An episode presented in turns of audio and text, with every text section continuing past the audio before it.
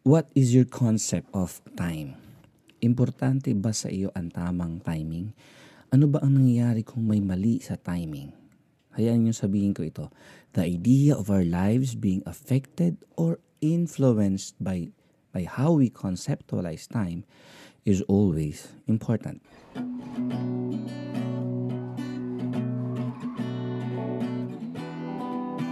Hello, I'm Gina Sorbon III. Ako po ang senior pastor ng UVCC Church. Welcome to Speak to Inspire, a podcast of the UVCC Church. Here in our podcast, we will inspire you through God's Word towards a meaningful life.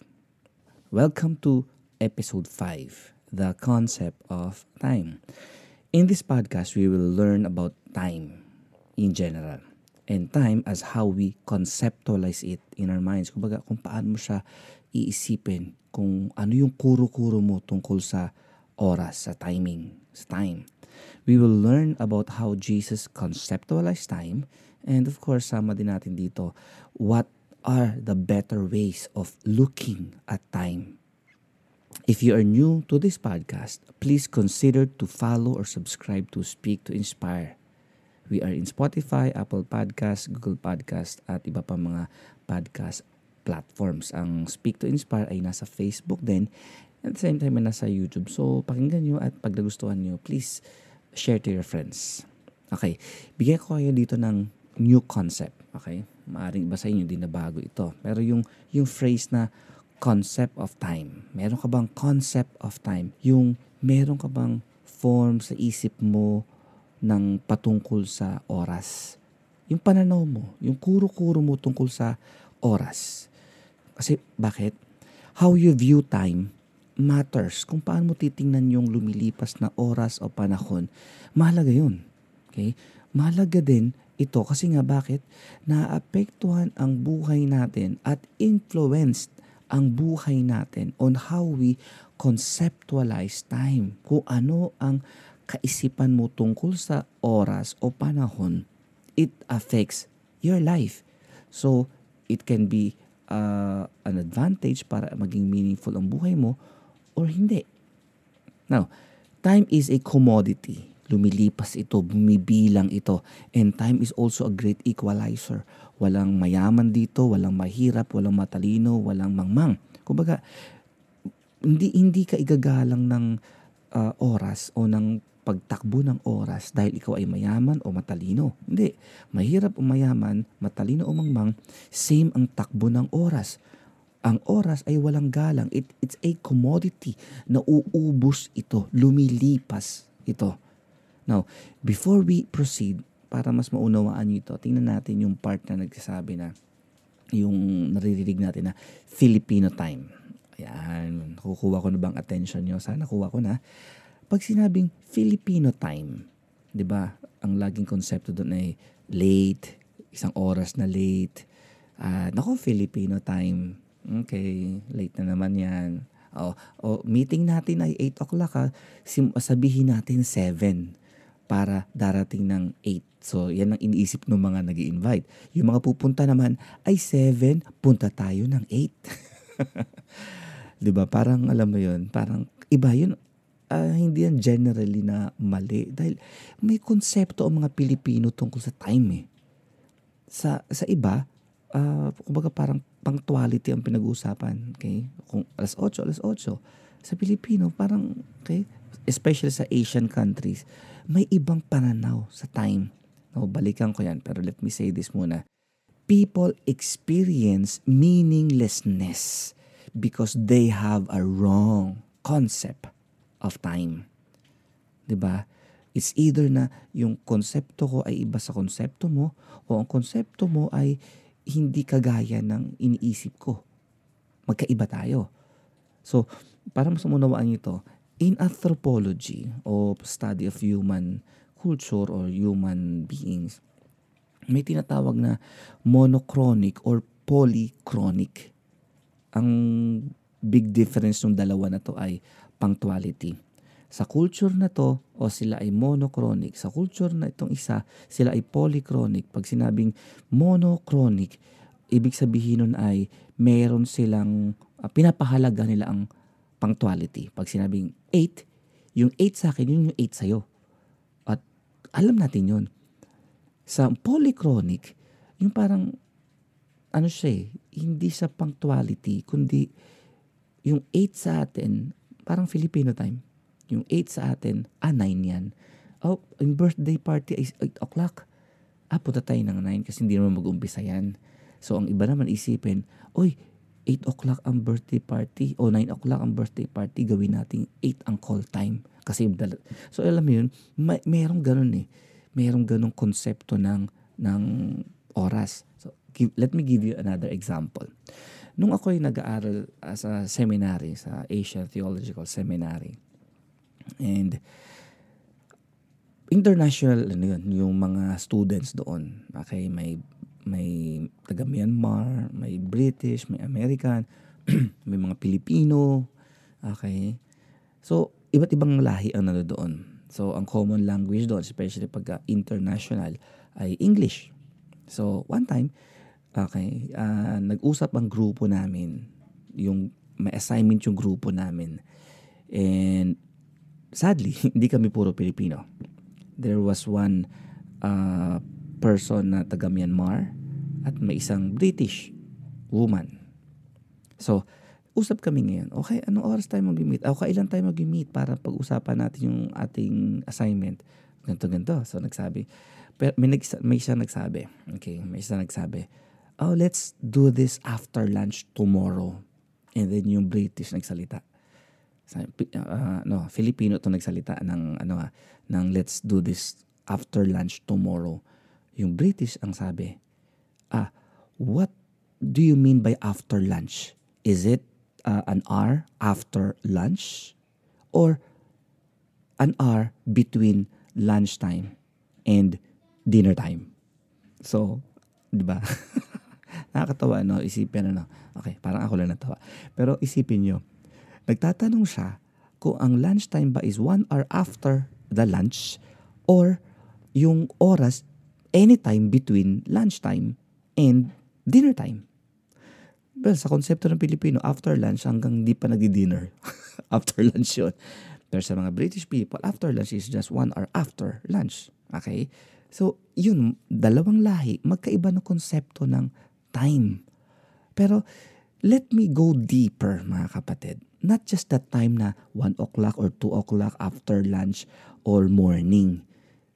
Okay, let me go deeper yung concept of time na gusto kong i-share sa inyo is about timing. Timing for opportunity that leads to success. Okay? Yung timing. Okay? Tingnan natin na. Okay? Sasabihin ko muna sa inyo ang examples of the concept of time and then I'll tell you how Jesus conceptualizes time at ano yung magandang pananaw or solution sa panahon natin ngayon that is from the Bible. Okay, examples of concept of time. Ang UVCC Church, meron tayong uh, tagline na sinasabi, moving on towards opportunities and success. Did you know this is a concept of time? Yung moving on towards opportunities and success, walang sinasabi doon na, oh, by December, by end of December, smart goals, di ba? Pag smart goal, by end of December, 2021, we will do this and we will have that. Okay? Yun ay time-bounded. Pero pag sinabing moving on towards opportunities and success, hindi ito pinag-uusapan yung araw or oras. Kundi this is about timing. When you see the time of opportunity coming into you, you need to grab that opportunity and turn it into a success by God's grace. So that's one example of concept of time. Another concept of time ay yung pagpasok sa relationship. Paiba-ibang oras or or timing ng pagpasok sa relationship. Minsan, may mga tao, 27 years old na, hindi pa rin kaya mag-handle ng relationship. Wala pa siya sa timing.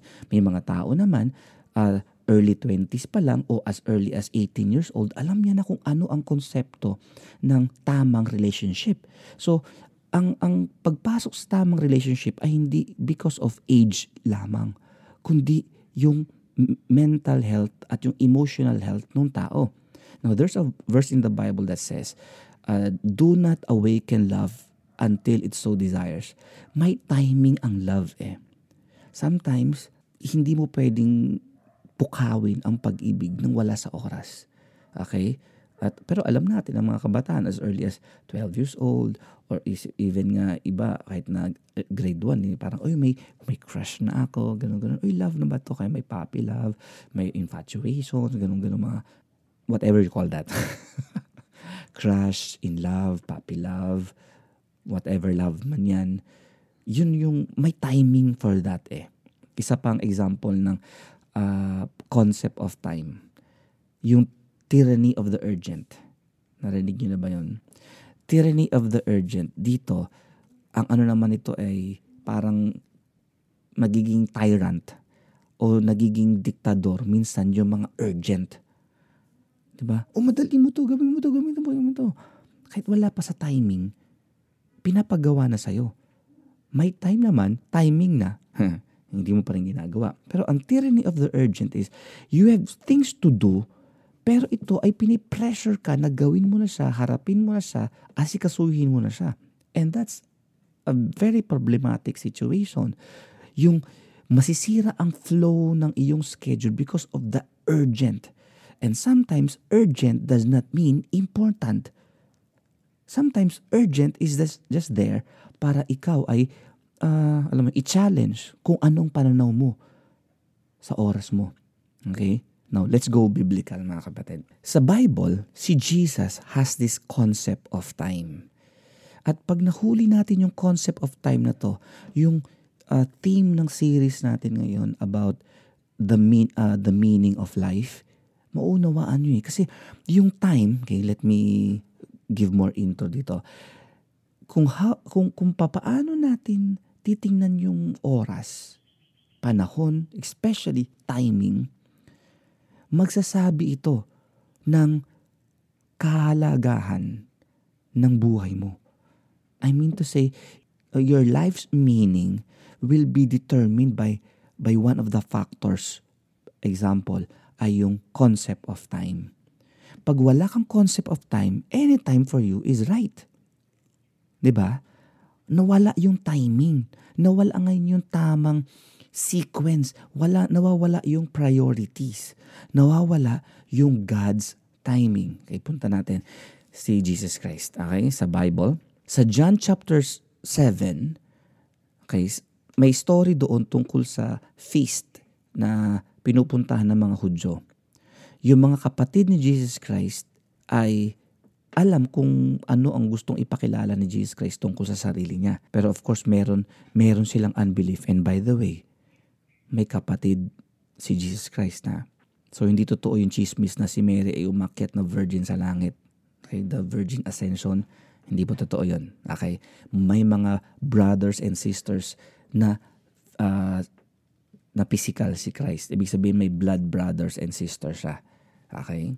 Now, going back. Na yung mga kapatid niya na to ngayon, sinasabihan siya na, oh, punta ka na sa feast, di ba gusto makilala ka? Okay?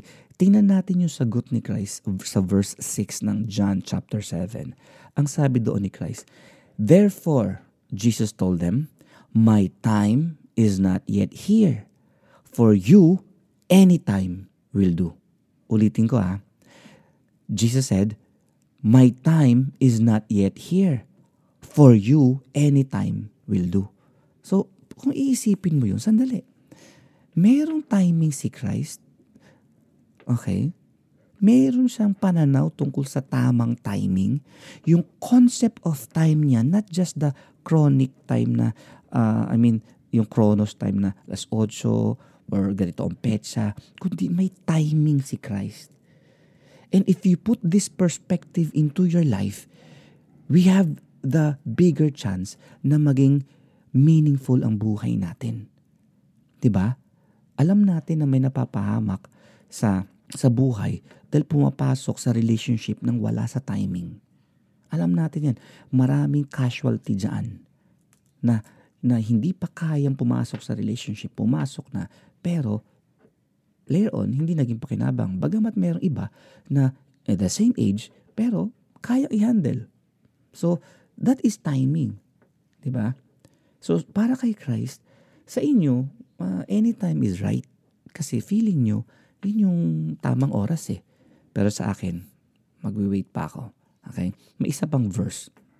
Sa Mark chapter 1 verse 15 na nagsalita si Christ sa mga tao. Sabi niya, The time is fulfilled and the kingdom of God is at hand. Repent and believe in the gospel.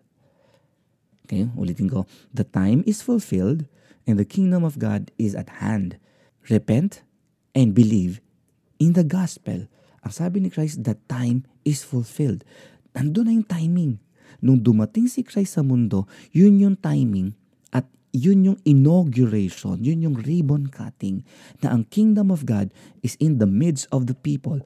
Jesus brought healing and deliverance and salvation to people in His first coming. So again, may concept of time. Okay? Balikan natin yung unang story, yung sa John chapter 7 tungkol sa magkapatid. Ang sabi doon, uh, my time is not yet here. Sabi ni Christ, for you anytime is right. Did you know that Jesus was being pressured by his siblings against God's will? Okay, ulitin ko ha. Itong si, si Jesus Christ, alam niya ang kalooban ng Diyos eh. Siya si Christ eh. Pero yung mga kapatid niya who doesn't believe in Him, that time ha, ay pinipressure siya against God's timing. Baga, wag mo na isipin yan. Basta punta ka na lang. Gusto mo makilala kay. Jesus' siblings, ang mga kapatid ni Jesus, ay may different concept of time. Ang sabi ni Jesus, for you any time is right. So, as we can see mga kapatid, sa pananaw ni Jesus Christ, in obeying God's will, may perfect timing siya eh. Di ba? Mayroon siyang timing when it comes to sa mga pananaw sa buhay. Let me give you another example para mas maunawaan nyo.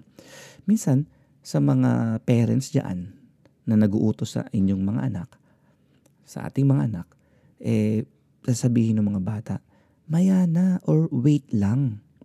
Yun yung klase ng reasoning na yung utos ay hindi ganun ka-importante sa kanila kasi may ginagawa silang mas importante. Okay? So, minsan unawaan sa part na yan. Pero most of the time, hindi pwede namang iwan saglit yung ginagawa para gawin yung mas importante. So, what I mean to say is this. The concept of time binds itself dun sa kahalagahan ng gagawin mo. At yung gagawin mo, just like music, there is a timing. Pag wala sa timing ang instrument sa singer, what do you get? Kagulo. Di ba? So, get you bang ibig ko sabihin mga kapatid? In this series ng ating Meaningful Life sa podcast na ito, we are in the fifth episode at ang pinag-uusapan natin is the concept of time.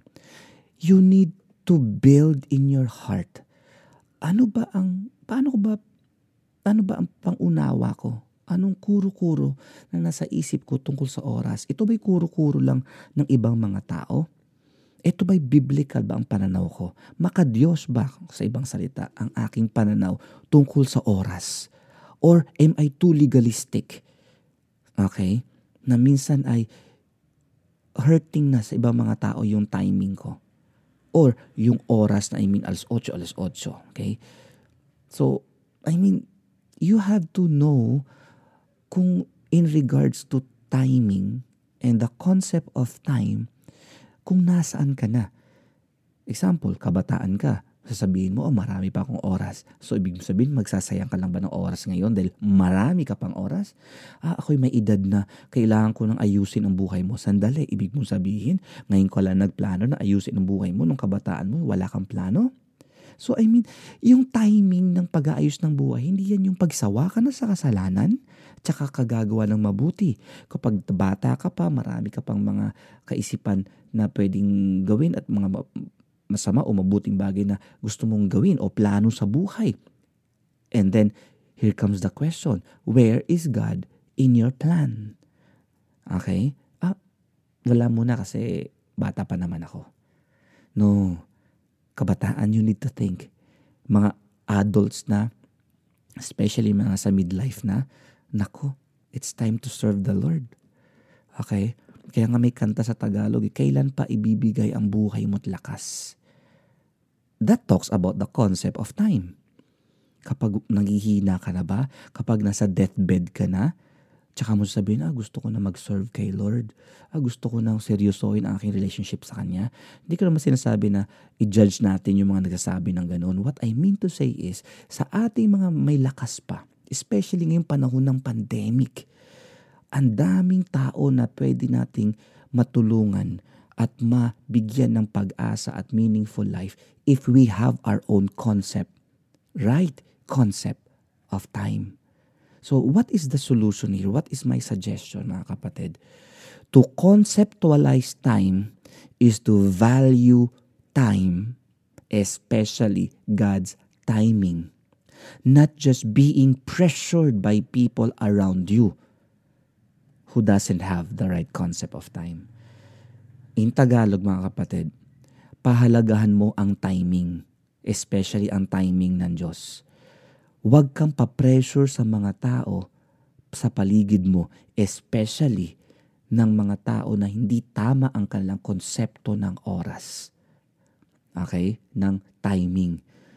I mean, pakinggan mo yung mga tao, listen, but have your own concept of time that comes from Jesus Christ. Okay? Gets nyo ba ako? By so doing, mga kapatid, you will enjoy more of God and you will have a meaningful life.